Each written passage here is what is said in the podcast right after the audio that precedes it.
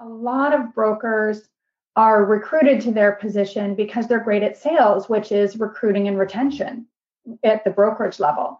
Um, and so, but when it comes to running the business, that's just not their strength. And so they need someone who will come in and actually walk through a P&L with them because a lot of them don't know. I'm like, hey, what's your top line and what's your bottom line? Welcome to the Real Estate Sessions podcast where industry leaders share their stories and offer tips and advice for real estate professionals. Now, your host, Bill Risser of Fidelity National Title in Tampa, Florida.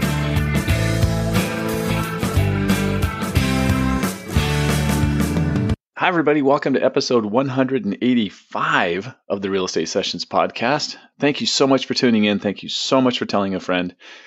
And, uh, you know, my favorite part of the podcast is episodes like 185. I've known of this woman for a number of years. We have mutual friends.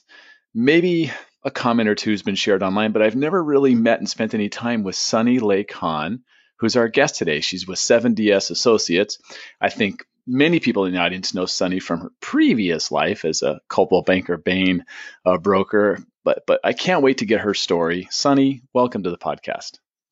Hey, thanks, Bill. I'm really excited to be here doing this with you. I wish I was actually sitting next to you or across the table and we were sharing a beer and having this conversation in person, but I, I will take this for now. Yeah, we'll, we'll have to make that happen somewhere at a conference. I'm sure we can make that happen. So, or we'll come down and visit Florida. Oh, come on down anytime. We got room. so let's perfect. Yeah, let's let's start with with you. I, I know you live in North Carolina now, but oh, we're in South Carolina, oh, Greenville, South Carolina. Oh, that's right, Greenville. I kept thinking Charlotte for some reason. You're in South Carolina, uh, even closer yeah. to Florida, right?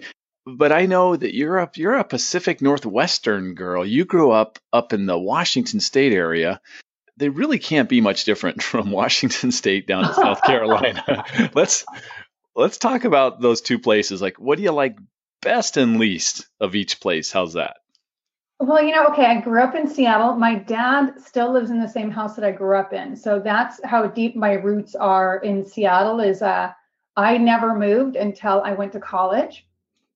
And then I only moved 100 miles away. So I moved to Bellingham, Washington and went to Western Washington University. So I lived in Bellingham for a little over 20 years. Yes, I am dating myself because I went there for college and then stayed um, for almost 20 years after. And then I moved away about two years ago and I did a one year sentence in Houston, Texas. Loved Texas, didn't love Houston. And then about a year ago, Rob and I moved to Greenville, South Carolina, which we, you know, we really love it. Um, it just, it's hard being away from family and friends. It really is. So that's kind of one of the things that's it's um, we love where we live, but it is a little bit of a challenge to go see our friends and family. Um, all my family still in the Pacific Northwest, and um, all of my you know my friends for my entire life are there too. So I don't miss the nine months of gray and rain in Seattle, but I do love I love where I live now, but I do still have a big part of my heart in the Pacific Northwest. Yeah. I mean, we're three hours from the Carolina beaches, which are pretty awesome, and we're an hour from the Blue Ridge Mountains, and um, the Smoky Mountains are pretty close by. It's like we're we're able to get a lot of places from here, unlike Bellingham, which is you know up in the way upper left corner. So we were 20 minutes from the Canadian border, but pretty far from most other things. Let's talk about this part of it. You I, I relocated from San Diego to Phoenix, now to St. Petersburg, and the humidity question always comes up. How- oh my gosh. Well, nothing, no humidity is as bad as Houston, I don't think. I think Rob's first summer there, and I'm so glad I wasn't there, but his first summer there, they had a hundred days in a row where it was at least 100 degrees and I think at least 80% humidity. Ouch. Yeah so that that's pretty rough. Um, so when people in Greenville now are like, "Oh, it's so humid," I'm like, "Oh, this is nothing." I used to go into uh, Sephora and the other makeup stores and like once a week and just ask the ladies there, like, "How how does your makeup not just slide off your face, and how do you not have your hair just grow exponentially?" I mean, have you gotten used to it? Well, I think I have a unique situation, right? Because living in Phoenix for 17 years, where we had days in the 115 range. I, I don't care what anybody says about humidity. Nothing's worse than 115 degrees because it it just hurts to walk outside the door. So yeah. so I think um, I'm comfortable with the humidity here. I think that being close to the coast gives us a little bit of a breeze, so the, the air is moving most of the time, and that helps. But I, I just find if you stay in the shade, it's not so bad. Everybody else is sweating, so the fact that I'm sweating is not not so bad.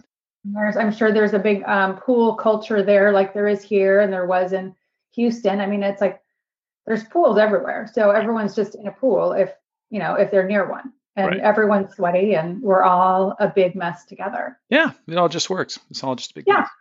mess. so let's let's talk about. So I, I love you. You're, you're a, a, Viking from Western Washington. Yes. Uh, let's talk about the the campus there because I, I have been to Bellingham. My wife and I did a trip up to Vancouver. Oh my gosh, when were you there? Oh, 1985.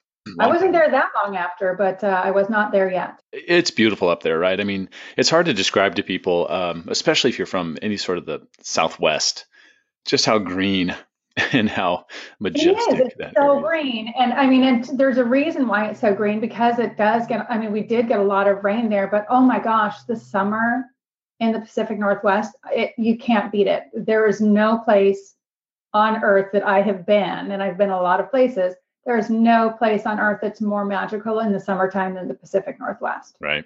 Let's talk about what you went to school for and what did you want to do when you got out? I mean, there had to be, I, I always ask my guests this question because very rarely was real estate anywhere in the realm of possibility. I know, it's like, I don't want to grow up and be a realtor. Right. And unless there's a realtor in your family, nobody really thinks about it. Um, no, I went to Western and graduated with a degree in communications.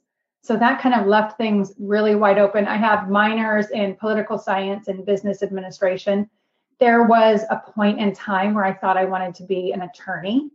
Um, and then there was another point in time that I thought I wanted to be the next Katie Couric on the Today Show, mm. neither of which I pursued. Um, but I did get a degree in communications. Um, I taught public speaking for a few years while I was at Western as part of my uh, major coursework, and I really liked that. Real estate was not in the um, on the radar for me, but when I was in college, I actually worked for a large general contractor in Bellingham, and they had they did a lot of work in northwestern Washington and southeast Alaska, and so I spent a lot of time um, learning just all about the construction industry. I worked there actually for five years. I worked there for a little while after I graduated as well. So I worked there for five years and um, did a lot in kind of the public relations and business development field my last couple of years there just trying to help grow that company because it was a family owned business and they were just trying to expand they had been doing a lot of public works for a long time and they wanted to get into more of the private sector. So we kind of built a plan around that of getting some more private work on top of the public works that they had been doing. But they, I mean, they built like hospitals and high schools and large, they did a lot of large projects all over Southeast Alaska and Western Washington. So that's how I, that's kind of how I started understanding the whole process, the beginning of the whole process, because the building process, even though this was for commercial construction, just the building process is so complex. But it, I got to know a lot of people, like at the planning department for the city and the county, and just getting to know people that were kind of in affiliated industries mm-hmm. um, that I'd be tapping those relationships a couple of years later. Yeah. So let's talk about what what happens. What's that moment where uh, you know you you either meet someone or an opportunity presents itself that residential real estate enters the uh, scene. Well, I was actually after I worked for Dawson Construction, I worked for a health insurance company for a few years. I worked in marketing as well as provider relations. So I did a lot of traveling on the provider relations side working with hospitals to contract them for different um, insurance products. And that company was acquired by Aon Corporation, and we grew really fast, and then they started downsizing really fast. And so before I got downsized, I was like, I want to make an intentional move and not actually get downsized out of this position. One of my really good friends, um, her husband had been an agent, and his dad had been an agent for years in Bellingham. They're like, you should really get into real estate. And they connected me with someone who um, needed a licensed assistant. So I actually started as a licensed assistant in 2003 in real estate. At, um, a Windermere office, which is a regional company, um, kind of West Coast. I think they're maybe in 10 states now. So, but most of them are West Coast. Um, so I started there as a licensed assistant. And then basically, um, it was really before teams were much of a thing there, but I was basically the buyer's agent as well. Um, he would go get the listings and I would work with more of the buyers. And then um, after that, I moved over to Coldwell Banker. And at that point, we were a single office franchise. And then in 2010, we were purchased by Coldwell Banker Bain. And that is a big operation up there in oh, Washington. Yeah. So let's let's talk. I've talked to a few people on the podcast actually from from Coldwell Banker, Bainer, who have roots that kind of you know run through there. Well, let's talk about your time there. And you you actually were there for a while and you know did some important things there. So let's let's cover that time frame. So Coldwell Banker, I was with Miller Arneson at first, and then they were purchased by Coldwell Banker Bain. And Coldwell Banker Bain is the second largest Coldwell Banker franchise in the country in terms of number of agents, but it's number one in dollar volume and units sold. And they had at the time 35 offices between Bellingham, which was almost to the Canadian border where I was, all down the I 5 corridor to Portland. And I know they've opened some more offices since then, uh, but at that point we were, I think, like 1,200 agents and 35 offices along that stretch of I 5. And so we had a bunch of great productive agents. I had 70 in my office. I was probably one of the larger, but like the mid to large offices. And I started there as an agent. And then I actually, during the transition from going from the single office franchise to the larger franchise, they hired me as an employee to kind of help with the implementation as well as the marketing, the social media, just all sorts of coordinating with the office and the franchise um, and getting kind of making that a smooth transition.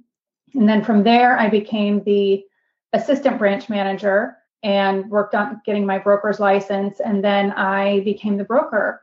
And I was, or and in Washington State, it was the managing broker because it's a broker state, so everyone's a broker. But I was the managing broker, and I was the first person to manage that office in 100 years that had not been part of the Miller family. It seems to me like that's a really quick rise through the ranks, right? From when you got yeah, into the business. It was. it was. I worked my ass off, but it was pretty fast rise up through the ranks. So, so I was the assistant manager starting in like 2011 or 2012. And then 2014 is when I stepped in as the managing broker my guess is that background in the other uh, gigs, especially maybe you know the uh, the health insurance where you're out and you're you're kind of uh, running your own show as as, as a sales sales executive, that those kind of skills transferred very well over to trying to help kind of run an operation, right? It's really interesting. Um, I I hadn't been able to see the P and L for our office until I was the actual managing broker, and when I took a look at it, I was pretty surprised at how I am going to take these words from Ryan Schneider from Realogy. He said there was a lot of violence in the P&L. And I noticed a lot of violence in the P&L. And I realized pretty quickly that if we were going to keep this office open, we had to make some changes and we had to make them really quickly. And a lot of them were not super popular, but mm-hmm. they had to happen. Like we were spending 20 grand a month on newspaper advertising in 2014 or yeah 2014 wow. Yeah. Wow. Yeah i mean it's i looked at that I'm like whoa and then we had probably twice as much staff as we needed. Right. And so i had to yeah i had to make some unpopular but necessary changes and the office grew and became profitable. So we were we were losing about $700 on every transaction when i um, started managing that office and in under two years, we, you know, we got to break even and even a little profitability.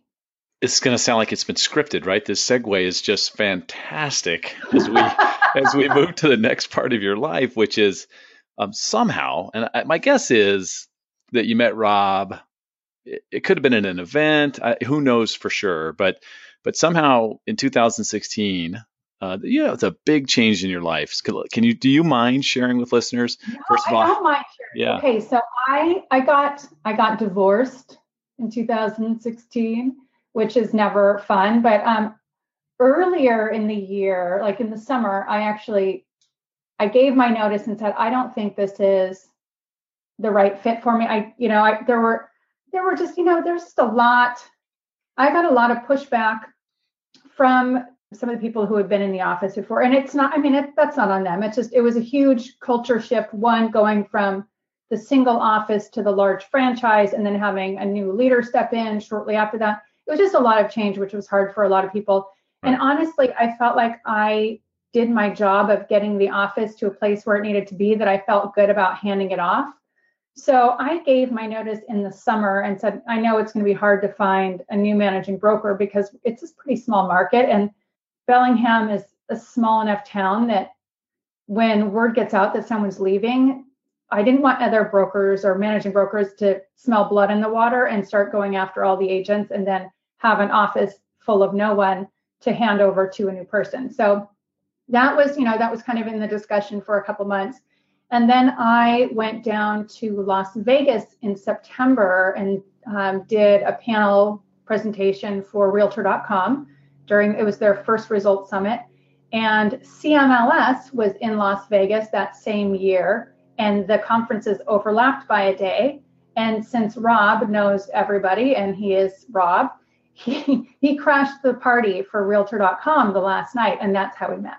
Ah excellent. So yeah that is how that is how we met. And uh, we tried dating long distance for a little while and that you know, that was tough. I was in Bellingham and he was in Texas. So when he he'd be like, "Hey, I have this conference. You're going to be at this one," or, or "I'm going to be in Seattle. What are you doing?" Um, so we would try to date in long distance, and then at some point along there, he said, "What are you doing for Christmas?" I'm like, "Well, I'm divorced and I don't have any kids, so I'm probably going to hang out with my parents." And he's like, "Do you want to go somewhere for Christmas?" And I said, well, sure, why not? And so for our fifth date, we went to Belize for Christmas for 10 days. And we're like, this is either going to be the greatest decision of our lives, and we're going to have an awesome story to tell later, or the worst freaking decision we've both ever made. And we're going to hate each other and we will never speak again. Uh, so obviously it turned out okay. Yeah. And uh, here we are. So we got married a year, a week, and a day after we met. And yeah, we had our one year anniversary at the end of September and we're doing well. Yeah. That's great. Let's, and not only, you know, are you married, but you've also become, you know, partners in, uh, in business as well, which is it definitely creates its own dynamic. That's a really nice way to say it. Right. Rob, uh, so Rob, you and Rob now are, are both at uh, 7DS, which is a consulting firm that that works with like a whole diff- a whole lot of different areas of the real estate industry now. And a couple of quick questions for you, then we'll go deeper into it. First of all, okay. what does 7DS stand for?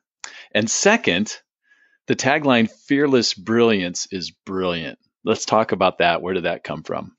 Okay, well, 7DS Associates, that was Rob came up with this name when he first started the consulting practice. And I think that was in maybe 2009 or 2010. And so 7DS stands for Seven Deadly Sins. Oh, and he beautiful. started the consulting practice um, thinking he was going to be doing primarily marketing consulting because he had um, he had worked for Coldwell Banker Commercial in their interactive marketing department and had um, a strong sales and marketing background. And so he really thought he was going to be doing a lot of marketing consulting. And marketing is really driven by the seven deadly sins. Like you think about people's kind of emotional triggers, and um, that's you know that's what people use for marketing. And so that's why he came up with that name. And then, oh gosh, it was about a year and a half ago. We were like, we probably need to put together a website because he didn't have a website other than his blog before that. So he came up with fearless brilliance and i will give him all the credit for that because he absolutely came up with fearless brilliance but it is i mean we we give pretty fearless advice and we tell people like you don't come to us if you just want to make a small tweak in your business you come to us with like bet your company big pivot changes that we can help you with So that's what we do. And so we do have this fearless attitude where we know that we're not for everyone, but everyone's not for us. And we're okay with it. So we're okay telling people that we are not the right fit and giving them a list of names of people to talk to. But with that, it comes comes a great level of freedom that we get in the work that we get to do with the clients and really helping them push beyond what they've been doing. Right. And I, I know that um, you know Rob's focus, if if you wanted to call it that, is is definitely the MLS slash association side of the business, and you are just the perfect fit after you know having having to do what you did at Coldwell Banker in Washington. You're there on the brokerage side of things, right? Whether it's a small, medium, or even larger brokerage that wants to kind of reassess what they're doing and go in a different direction. To have that down. Yeah. Oh gosh. Yeah. Absolutely. And Rob really didn't have. Um, well, he doesn't have brokerage experience, and so he hadn't been doing or didn't feel like he had the ability to work with brokerages. So after he met me, he's like, oh my gosh, we can expand this consulting practice to offer services to brokers now. So it's great. Um, and what I found, which I was really surprised by, but maybe I shouldn't have been, was that a lot of brokers are recruited to their position because they're great at sales, which is recruiting and retention at the brokerage level. And so, but when it comes to running the business, that's just not their strength. And so they need someone who will come in and actually walk through a P&L with them because a lot of them don't know. I'm like, hey, what's your top line and what's your bottom line? And where are we at? Like, where is everything going in the middle? And they have kind of a fear surrounding it. So they don't want to spend a lot of time looking at it. And they're like, if I don't pay attention to it, maybe it'll just get better and I don't have to worry about it. So I have been helping them really dive into their numbers. I'm like, why do you guys have 15 different CRMs? Like pick one or two and go with that and get rid of the rest. But they, you know, they're really good at the recruiting and the retention. And it's just hard to find someone that's got recruiting and retention, like that sales aptitude as well as, you know, business background. So it's hard to find that in one person. And unfortunately, the way most brokerages are structured is that broker has to be both of those things. And so they, you know, they are naturally gifted at sales and the business end of it really kind of falls short. But that's just because it's not their skill set. And no one, usually what I'm finding is that no one taught them how to do it. Right. And so a lot of times I'm I'll be the first one who's coming and actually teaching them like what numbers you can and can't manipulate in your P&L and if you can do these things like this will drive revenue, you know, this will drive revenue, this will drive profitability, you know, things like things that actually move the needle in their business. And so it's it's kind of a an exploration and a learning experience for a lot of brokers, but it's been cool. It's been really cool to help them actually get their offices from you know losing money to making money and having a business worth owning you know it's funny you, you mentioned the uh like the next successful salesperson becomes you know the broker. And it's it's same thing exact same thing happens in the title world. Let me tell you um, oh, the branch manager is the next most next one in line that does the most transactions as an escrow officer becomes the branch manager with absolutely no skills to manage people but really good on files. And, you know and they those two skills are you know super important and you got to find somebody with both they don't necessarily think about that. And when they position the job to the person that they're trying to recruit, they don't tell you, oh, by the way, you're going to have to do a lot of this work mm-hmm. that you don't know how to do, but don't worry about it. It's fine. You'll figure and it out. so they don't necessarily set set us up for success in that way.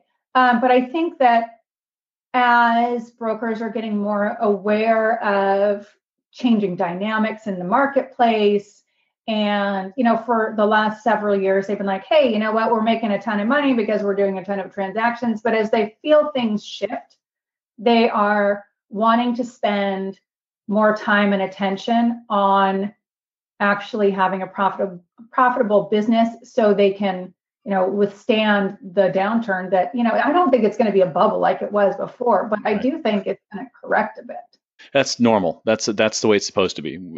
Yeah. We don't have a lot of those things in place that led to what we went through and you know the end of whatever that was 60708 but you're right yeah. there's going to be it's uh, it should be shifting from a buyer to seller market with some f- fairly regular in some fairly regular cycle, right? Mm-hmm. Yeah, that's the way it works. Sure. And so I think a lot of brokers are now looking at things going, okay, um, with all of the new business models coming in, with iBuyers kind of becoming more mainstream and more companies taking a look at that, um, with you know possible commission compression coming from Redfin, like what do we do to position ourselves with you know financial security for the company as well as really positioning our agents to be successful and helping their clients win in this changing market?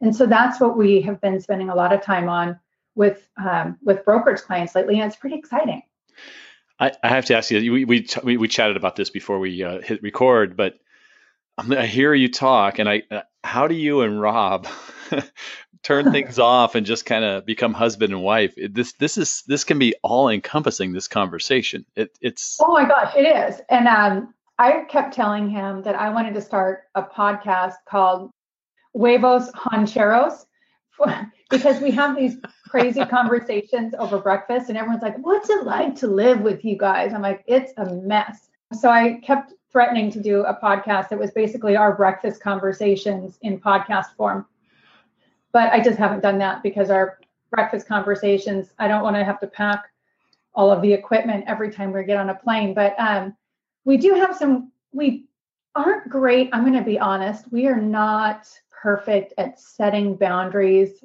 of when we work and when we don't. We're, it's something that we're working on. And when we went on vacation over Christmas this year, we actually sat down and we're like, okay, let's be intentional about this. What do we want our relationship to look like? Because at the end of the day, if our relationship isn't working, this business isn't working well. Because if we are stressed out and not supporting each other, our business is just flailing and we're not giving our best to our clients. So we put some intentional things together and we actually wrote them down.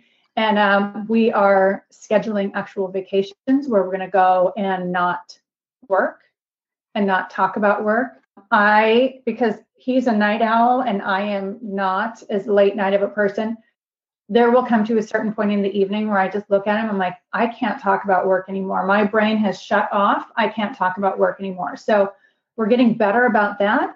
Uh, but it's not perfect. I mean, there are some days that we're up until two in the morning working on getting a proposal out the door or, you know, taking care of something to for our clients so we can get on a plane the next day and fly out to see them but we want to have the deliverables first so i mean there are times that life is not in perfect balance but honestly i think balance is this bs thing that we're all trying to chase but it's really not it's not i don't think it's really achievable i mean like there's always going to be a time in life where one one set of priorities is more important than another and so we just are work we're doing our best every day to work within that kind of that idea that we're doing the best we can.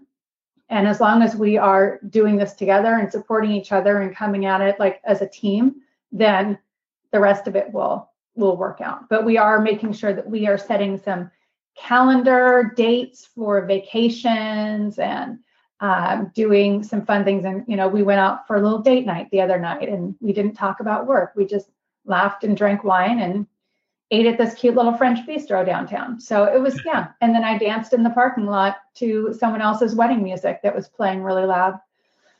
So yeah, so we just have fun. But I mean, life with Rob is never dull. I mean, you've met him, you've oh, yeah. had dinner with the guy, you yeah. know, like Rob Hahn is going, his brain is going a million miles an hour, 24 hours a day.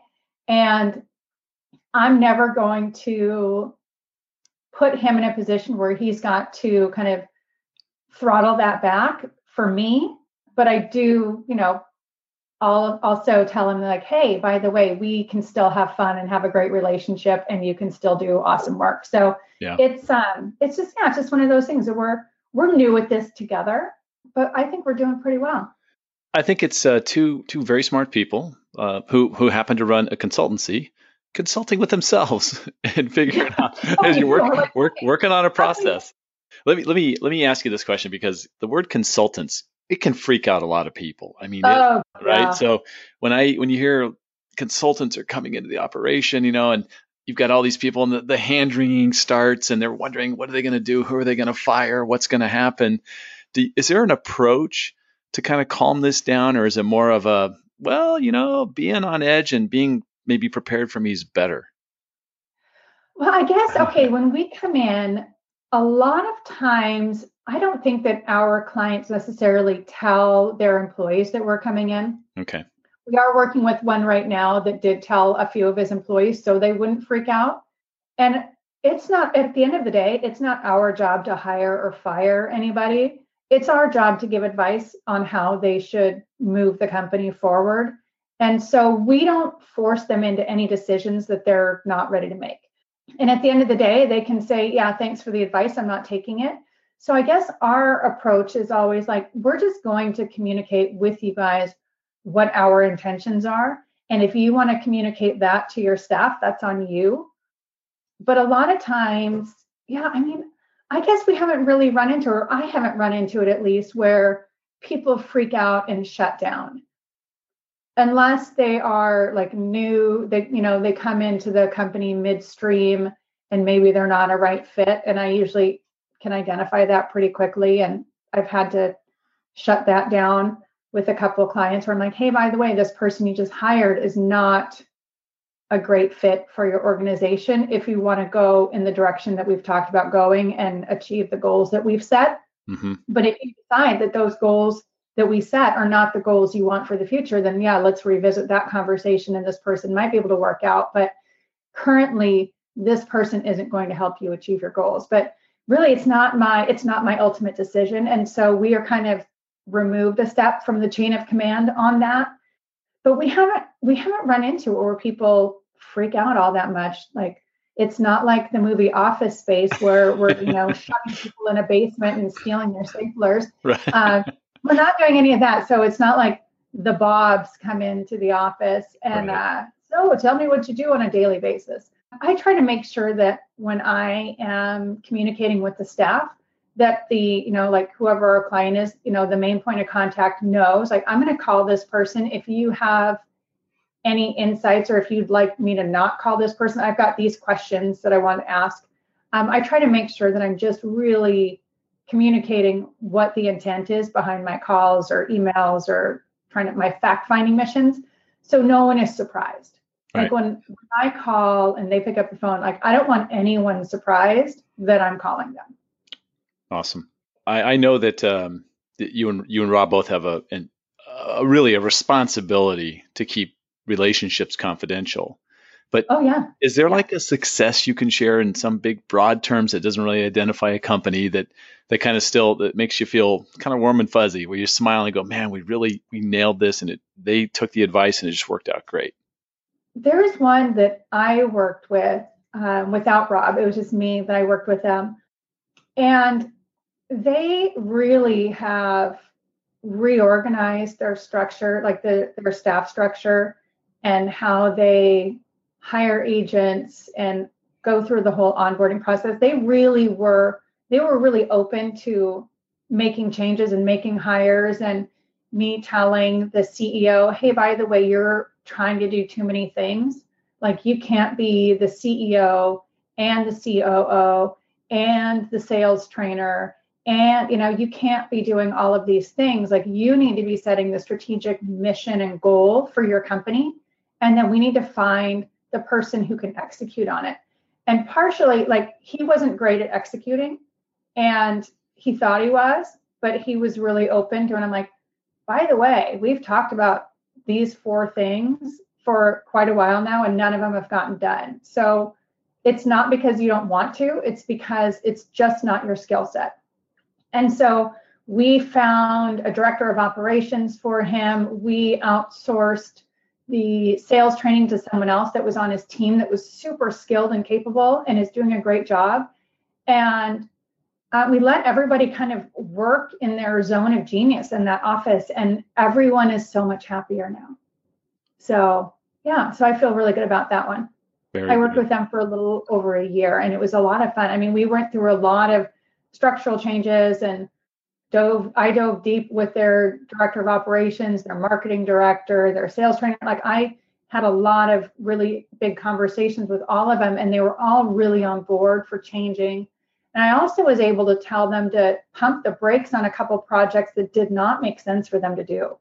So they would have gone and spent a ton of time and money and energy on a couple projects that really were going to be more distraction than anything else. They weren't going to actually move the business forward. I'm like, unless you guys want to really revamp the entire business again, don't do these projects. And so, and they they took all that advice and it was great. So, and they're all happy and everyone is feeling productive and fulfilled in the work that they're doing and they're not feeling like anyone else is stepping into their lane and yeah, so it's it's working out really well for them. That's that sounds like a home run. That's got to feel yeah. good. Yeah. It does. It yeah. really does. Well, Sunny, not all of them are home runs like that, but no, uh, they can't. They can't be, but not. But it's it's great when they happen. So yeah, well, because because consulting is one of those things. Like you go and you give people your best advice for them based on the goals that they've articulated to you, but at the end of the day, they don't have to take that advice. It's up to them. Right. And so change is really, really hard. I absolutely acknowledge that. The change is really, really hard. And so some of the changes that we ask people to make are way out of their comfort zone and they at the end of the day don't want to make them and that's that's up to them and it's their business so we just we just want to help them the best way that we can Sunny, I've had you here way longer than I asked of you, so I'm going to give you the final question we've asked every guest. Uh, going back to now Pacific Northwesterner Jay Thompson on episode All one. Right. so if you if you could give one piece of advice to a new agent just getting started in the business, what would it be? Oh gosh, do the work. I mean, you don't wake up every day and fall into a bucket of money. You just have to do the work. You have to every single day spend time on revenue generating activities like calling people that you know and don't be afraid don't be afraid of like what are you going to talk about just talk to them about life you know social media is great for finding out little highlights of things to talk to people about like hey i saw that your kid made the soccer team or hey and just call people and reach out. But every day get up and do the work that is necessary because it is it's a really hard business but it is a really really cool business when you do the work. Sunny if somebody wants to reach out to you what's the best way for them to do so? Um, i am let's see i am kind of taking a step back from Facebook right now, but I am on Facebook. So Sunny Lake Hahn on Facebook. I'm also on Instagram, uh, Sunny Lake Hahn on Instagram, or they can text me or call me. My phone number is 360 319 4750. I still have my OG Bellingham number from when we went to uh, area, from area code 206 to 360 back in 94, I think. And then um, Email is sunny, S U N N Y, at 7dsassociates.com. Sunny, I can't thank you enough for the time. Uh, you know, really, I, I, I, was wondering when I reached out to ask you to appear on the podcast, you're going to go, I really haven't met Bill yet, but, but uh, wow, it's it was a, a, fantastic interview for me. I just uh, so happy that we had a chance to have this conversation. Me too. Thank you so much for reaching out. This was awesome. And now we really do have to get together and have like a beer or something.